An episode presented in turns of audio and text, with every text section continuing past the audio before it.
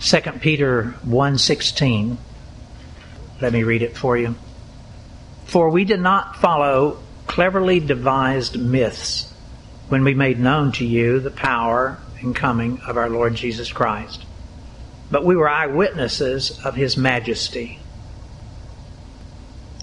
As I sat down before the Lord this past week and began to ask him for the message that he intended for me to bring to you, my attention was drawn immediately to these first words of this verse cleverly devised myths.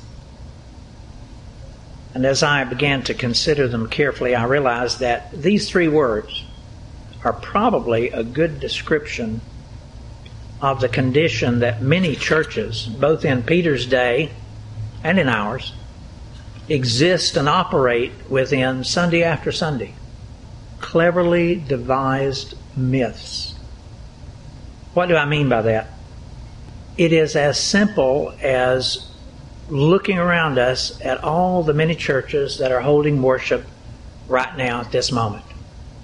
Just right here within our own town, but all of the churches. Why are we here in this church, and why are they there in those churches?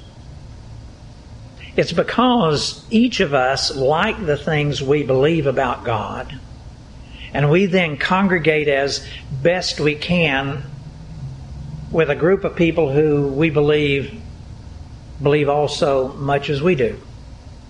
Is that a wrong thing to do? Is that a wrong thing to do? Not necessarily, but it can be, and it often is. But are they wrong in their beliefs, and are we right in ours? Or are we perhaps wrong in our beliefs, and are they right in theirs? Are we all perhaps wrong, at least to some degree? Those are questions that really should well up within our thoughts when we read and consider such words as these here in verse 16. For we did not follow cleverly devised myths. The implication that's drawn from these words is that this is to some degree how church groups are formed. A preacher begins to preach sermons and doctrines that have different and cleverly devised myths intermingled with them. And those sermons draw itching ears to come and to hear his philosophies. And before anyone realizes it, some of the members of his church have moved away to other churches, but others who like his new preaching have come from other churches to join with him. Now, am I saying that he is wrong in what he's doing? I don't know. And I can't know without examining his doctrines. He may be wrong. He may not be. But what qualifies to be called a cleverly devised myth? What is a myth? My dictionary defines a myth as a traditional or legendary story often with portions invented and fictitious, usually concerning some being or hero or event with or without a determinable basis of fact or a natural explanation, and is most often one that is concerned with deities and religion. That's a long explanation, but it's appropriate. Now, here in our scripture text, the Apostle Peter is implying that some preachers and teachers may at times interweave mythical teachings and beliefs in with the true gospel and done in such a way that it becomes difficult to recognize the difference between that which is made up and that which is real truth. And so he declares to them, That which I am preaching to you is not some cleverly devised myth, because I was an eyewitness to Christ's glory. He stood there on the Mount of Transfiguration and he heard the voice of God saying, This is my beloved Son. But the Apostle Peter is saying, yes, but this does take place. That those who would preach the gospel can intermix cleverly devised myths in with real truth. And you're not going to know much about which is true and which is not. So the question then for us today do we think that the same kinds of error might be present within the churches today? And I needed only to think for a moment to say, yes, yes, myths are present within our modern day churches. And those myths are probably rampant. How do cleverly devised myths get a foothold within our churches? I have no doubt that most of the myths have their origins from within the demonic realm, where they seek to find a home. The demons, with their philosophies, seek to find a home within dissatisfied church congregations, where they find ways then to saturate themselves into the doctrines that the preachers preach and as those preachers preach their messages, the more amens that they hear from their congregation, the more he keeps preaching what he thinks they want to hear. Because he is preaching to their itching ears. So, what are some of those obvious errors that are taking place within the churches? Those cleverly devised myths. One that's very subtle that I'll mention first, because I mention it often from this pulpit. It's so very common within the Presbyterian Church, especially the more liberal Presbyterian denominations. That of substituting organized routines of worship for that of an intimate love relationship with the person of Christ. By that I mean, as long as we recite the usual church liturgy, the church words each Sunday,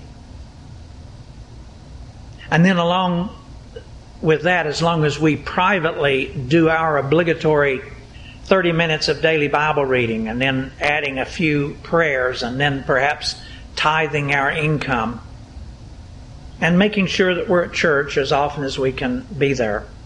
We truly do in this Southern Bible Belt believe that we have fulfilled all the necessary elements to qualify as true worshipers. Let me say to you, that kind of cleverly devised myth that you can come into your church, you just show up for your hour, your obligatory hour, get up and go home, and do nothing more, or at least not much more, that has spelled the downfall of the Presbyterian Church U.S. It's still there. They're, they still occupy their buildings, but in the main, they're dead. I know that's pronouncing a strong judgment, but any that I've been inside in recent years, there's not life within them. And by the way, the same thing has taken place in many of our Methodist churches, and it is creeping so steadily into the Baptist churches, where we substitute routine programs and biblical philosophies. We say all the right words, but we substitute that for an intimate, loving relationship with the person of Christ.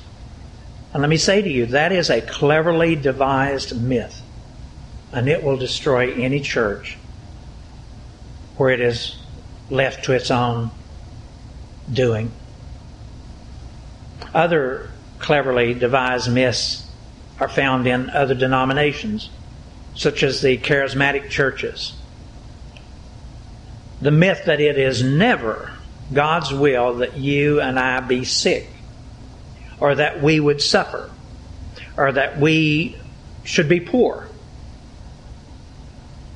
that kind of myth has won the hearts of all of those folks who attend their prosperity gospel oriented churches. Those dear ones that really believe in the name it and claim it gospel. That's a myth. You cannot name it and claim it. Yes, God is good and He loves us and He wants us to be well cared for, but these dear folks in these churches are looking in the wrong places. They're obviously not looking into Scripture for their doctrines and belief. Because these Scriptures are very clear and plain, and we find within them that in this life there will be sufferings of many kinds. That's a ver- that is a verse in Scripture. There will be sufferings of many kinds. There will be hunger. There will be poverty. There will be sickness. And to preach that that should never happen, which is common within many of these churches, it's a cleverly devised myth. And without casting too many stones, well, I won't mention, but there are some real popular TV preachers that preach exactly this. Now, another of the cleverly devised myths that's gaining headway in leaps and bounds in today's church culture is that of the acceptance of homosexual behavior into the worship of the church. Now, what I'm saying is this you have a church that, yes, you have the gospel being given, and yes, you have all the presentations of that which is biblical, but then interwoven within that doctrine comes these that I'm talking about here, such as this one of the acceptance of homosexual behavior into the worship of the church. Now, yes, God loves and wants to save all of those who fall into the sin of homosexual behavior. But God does not accept their sin as being okay with Him and being okay within His church. Homosexuality is a sin. It is a sin, like all other sin. And it must be turned from, and it must be removed from the souls of those who practice it. It must never be incorporated into the doctrines and beliefs of the church what is taking place these days in these churches that are incorporating the homosexual agenda into their church, it is exactly what the Apostle Peter was speaking of here. It is weaving in cleverly devised myths. Another of the cleverly devised myths is especially painful to me because I hear it being espoused by members of my own family and that is that God is a God of love. And that all of the things of God must be measured to that standard and to no other. And to no other. And because God is complete in His love, He will never hold anyone accountable for their sin. He will, in some way, make a provision so that no one will ever be condemned to hell. That is a cleverly devised myth. And more people than we realize believe that myth. Talk to some of your friends, some of your family members. There is this great belief that God is just a big grandfatherly teddy bear kind of person. And he will figure out a way to make everything turn out okay, regardless of the sin involved. Now, why do they choose to believe that myth that God's going to work it all out. Why would someone choose to incorporate that into what they know is good gospel? Why would they incorporate that lie, that fictitious lie, in with real truth?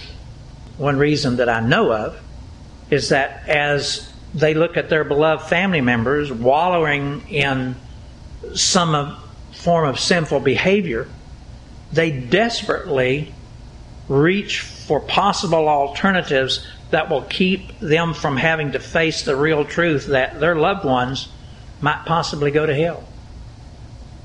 They cannot seem to get their loved ones out of those sinful conditions And so they've done like we have done in recent years with marijuana. If it's illegal, simply legalize it. That's what's taking place with this particular myth. We see our loved ones in sin, and instead of them having to turn from their sin and get out of it, we figure out a way to change the law. That is a cleverly devised myth, and it will not stand. It's a dilemma that these dear ones can find no other answer for. And so they contrive this myth that somehow God's going to make it turn out okay. And you know what that does? That sedates their anxieties. But it does not take away the truths of God. And those myths go on and on. They're as common as every church that we have that's having service right now. So many of the churches have their own variation of these cleverly devised myths weaved into their daily doctrines. What are you and I to do about these cleverly devised myths? Especially if they were to try to worm their way into this congregation. You and I must, on a regular basis, go back to these scriptures and we must rehearse to ourselves and rehearse to each other the basic truths of God that are contained in these scriptures. What are those basic truths? Now, I'm going to name several of them here, and if you're taking notes, you may not be able to take all of them, but basic truths that will not vary and they have no myth within them. And that is, there's only one God and there is no other.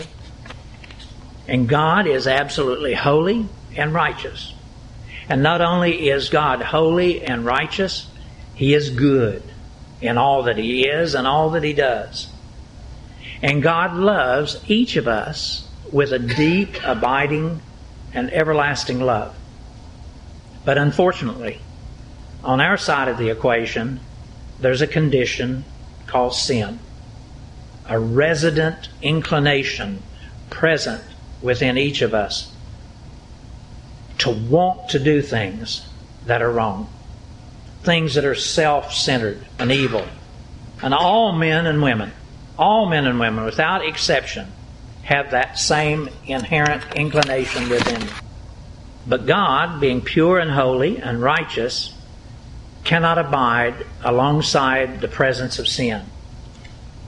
And his perfect justice requires that he deal with sin in a just and righteous way, punishing it and removing it from his presence, which would be in the simplest terms, with no other provisions being made, would require that all mankind be relegated to separation in a faraway place, a place that has no fellowship with God, a place that God has appropriately named hell.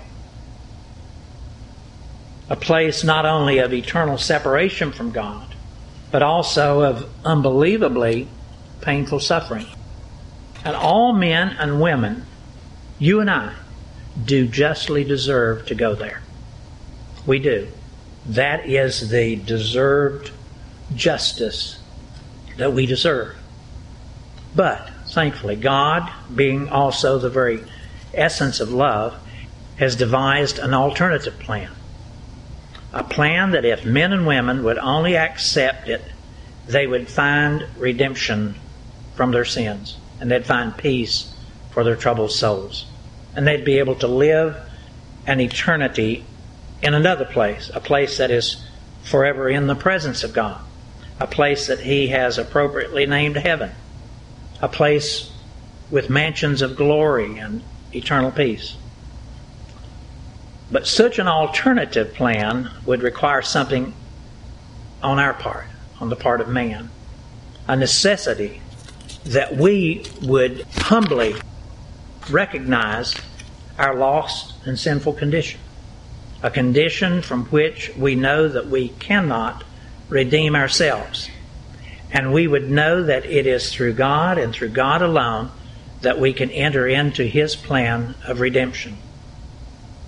And so, in His great mercy and grace, God presented His alternative plan, and He sent His one and only Son to come to earth and to provide that means of redemption that we so desperately need. And while His plan does not make much sense to many of the billions of people in this lost and dying world, it would be through the simple death, burial, and resurrection of Christ. Through God's blessed and only begotten Son, that our sins, that all the sins of mankind could be taken from us, and we would then be permitted to enter into everlasting life in the kingdom of God, forever united with Him, forever living in His blessed presence. Now that's very different. What I've just said is very different from all of these added in, devised myths. What I've just given to you is truth. How can I claim that? It's because I took it straight out of Scripture. Our only standard for truth. Nothing was added in, nothing fictitious. This is truth, and it has no cleverly devised myth intertwined within it. Simple and straightforward and you and I need to remind ourselves of those simple, basic provisions each and every day. And when we are talking with other people and they begin to intertwine their myths into our conversation, as we give them the gospel and they begin with those words, yes, but you and I need to know how to re speak these words back to them because this is true. It's time for me to close. I'd like for us to end with this thought, and that is where is this battle won with each of us personally? It is with us personally examining our own hearts and our own personal beliefs about God. Are we satisfied? Are you satisfied with these basic elemental truths about God that I just gave out of Scripture? Or do you find yourself needing to add in some cleverly devised myth? Do you need to add any other thing in to this simple gospel that I've just given here before it becomes then appealing to you? Because how many times have you heard people say, Well, I can't believe in a God that, and then they'll go on to say whatever that is. God is who He says He is here. God is perfect in every way, just the way He is. He is perfectly complete without you or me needing to add anything into His personality or into His being. You and I need to examine ourselves carefully every day to make sure that that stays true. And may we do the one thing that God requires of us and all else then will flow from that. And that is, may we love the Lord our God with all of our heart, all of our soul, all of our mind, and all of our strength. Let's pray.